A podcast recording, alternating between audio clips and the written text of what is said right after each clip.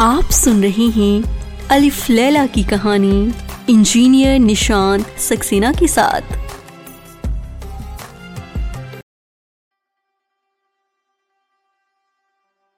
नमस्ते, स्वागत है आपका मेरे पॉडकास्ट अलिफ लैला की कहानियाँ में। मेरा नाम है निशान सक्सेना। मैं सुनाता हूँ कहानी। आइए सुनते हैं आज कहानी, नूरुद्दीन अली और बदरुद्दीन हसन की कहानी का पहला भाग। मंत्री जाफ़र ने कहा कि पहले जमाने में मिस्र देश में एक बड़ा प्रतापी और न्यायप्रिय बादशाह थे। वो इतना शक्तिशाली था कि आस पड़ोस के राजा उससे डरते थे।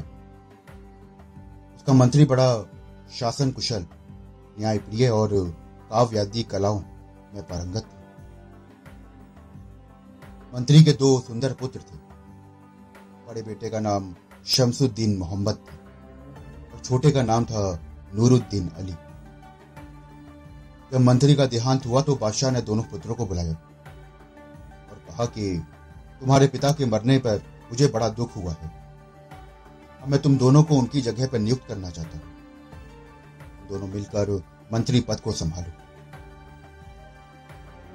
दोनों ने अपना सर झुकाया और उनका आदेश माना।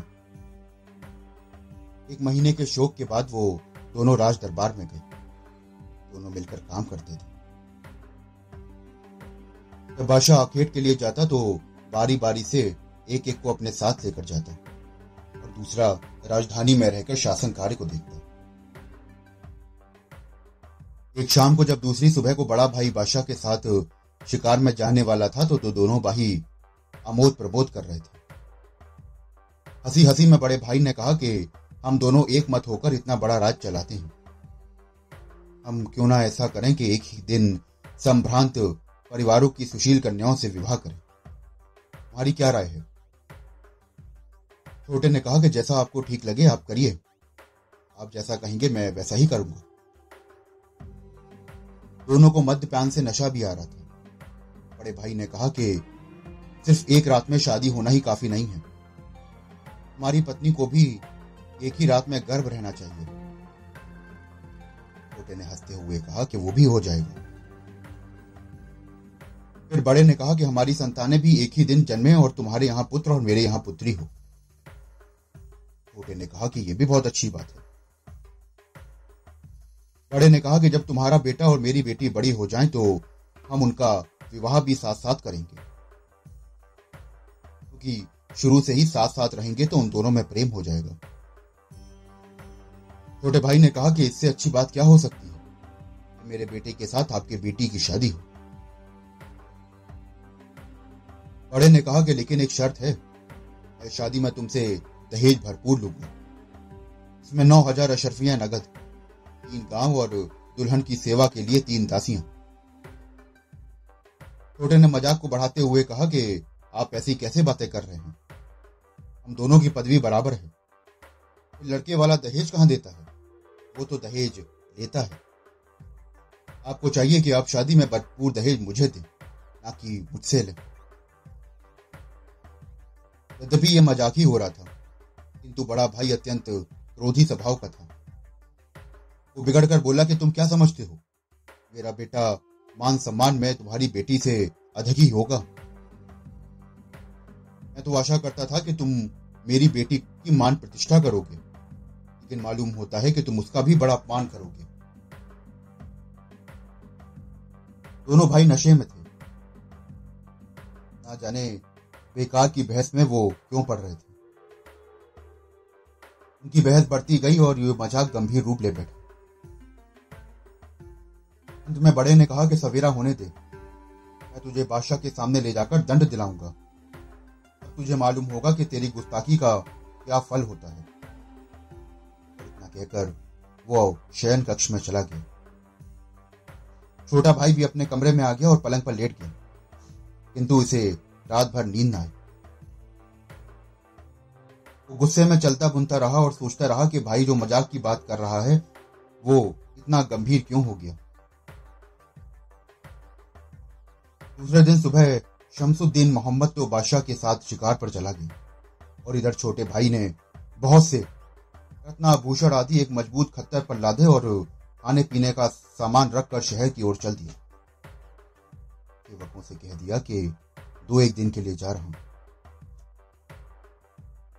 वो अरब देश की राह पर चल दिया बहुत दिन की कष्टप्रद यात्रा के बाद वो अपना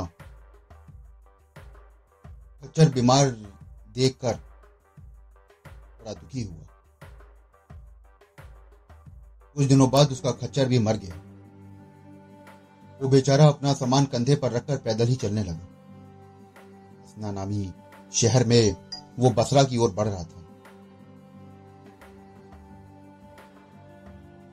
अभी उसे एक घुड़सवार आता दिखाई पड़ा। घुड़सवार को उस पर दया आ गई और उसने नरुद्दीन अली को अपने घोड़े पर बिठा दिया। धीरे धीरे उसे बसरा तक पहुँचा दिया।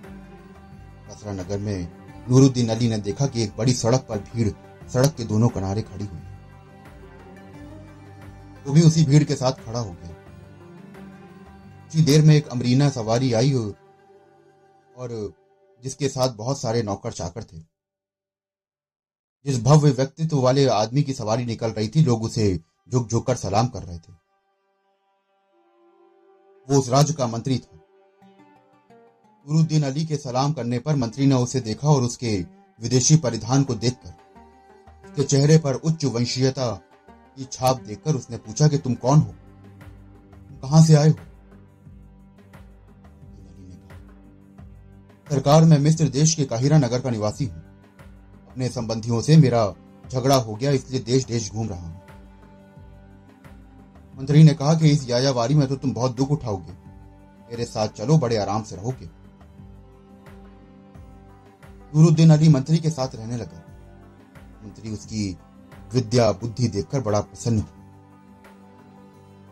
एक दिन मंत्री ने एकांत में उससे कहा, बेटा, मैं बहुत बूढ़ा हो गया। अब मुझे अधिक दिनों तक जीने की आशा नहीं है। मेरी संतान केवल एक बेटी है जो बड़ी रूपवती है।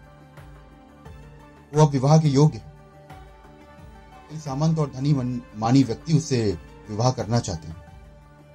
और मैं समझता हूँ कि शायद तुमसे बेहतर उसके लिए कोई ना होगा मैं चाहता हूँ कि मैं तुम्हें अपना उत्तराधिकारी बनाऊँ।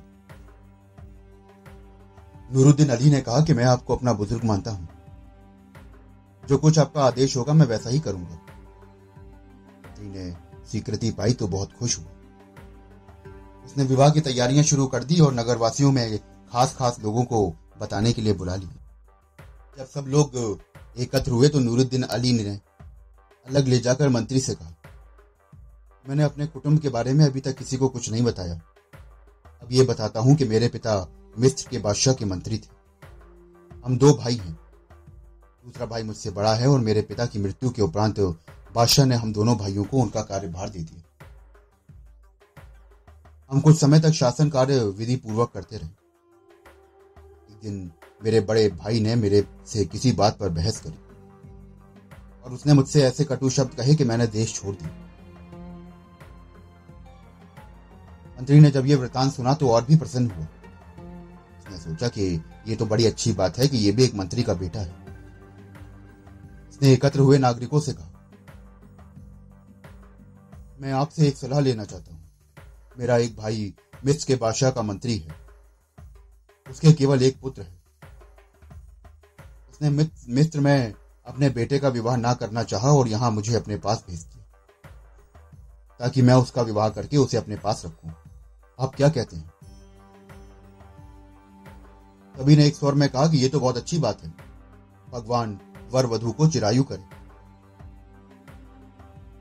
थोड़े ही दिन बाद काजी ने आकर विवाह संपन्न किया और सब लोग मंत्री के घर से विदा हो गए।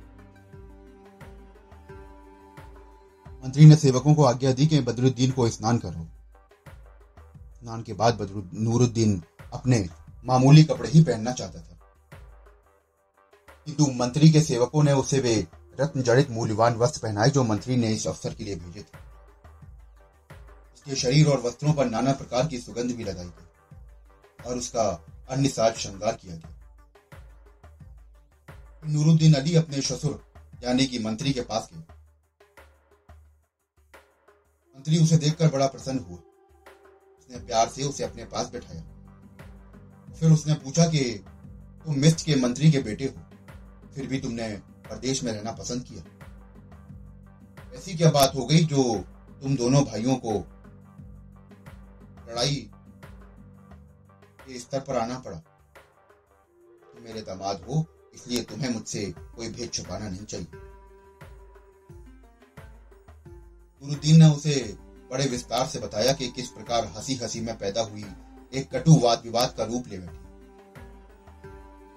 मंत्री ने यह वृतांत सुना तो बड़ा हंसा और बोला कि इतनी से बात पे तुम अपने भाई से अलग हो गए। ये तो बेकार की बात थी। तुम्हारे और तुम्हारे भाई के बच्चों का विवाह तब होता जब तुम्हारी संतानें एक साथ होती। या तुम्हारे यहाँ पुत्र और तुम्हारे यहाँ पुत्री हो, उसके यहाँ पुत्री होती। उसके विवाह में दहेज का प्रश्न उठता लेकिन हाँ तुम्हारे भाई की जाति थी कि हँसी में होने वाली बात को उसने खींचकर इतना कटु बना दिया।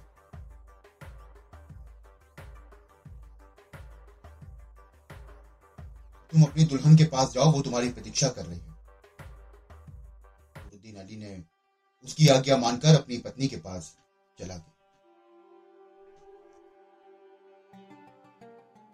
दोस्तों अभी आप सुन रहे थे नूरुद्दीन और बदरुद्दीन हसन की कहानी का पहला भाग। आशा करता हूँ कि आपको कहानी पसंद आई होगी। आगे की कहानी सुनने के लिए मुझसे जुड़े रहिए। मैं फिर मिलता हूँ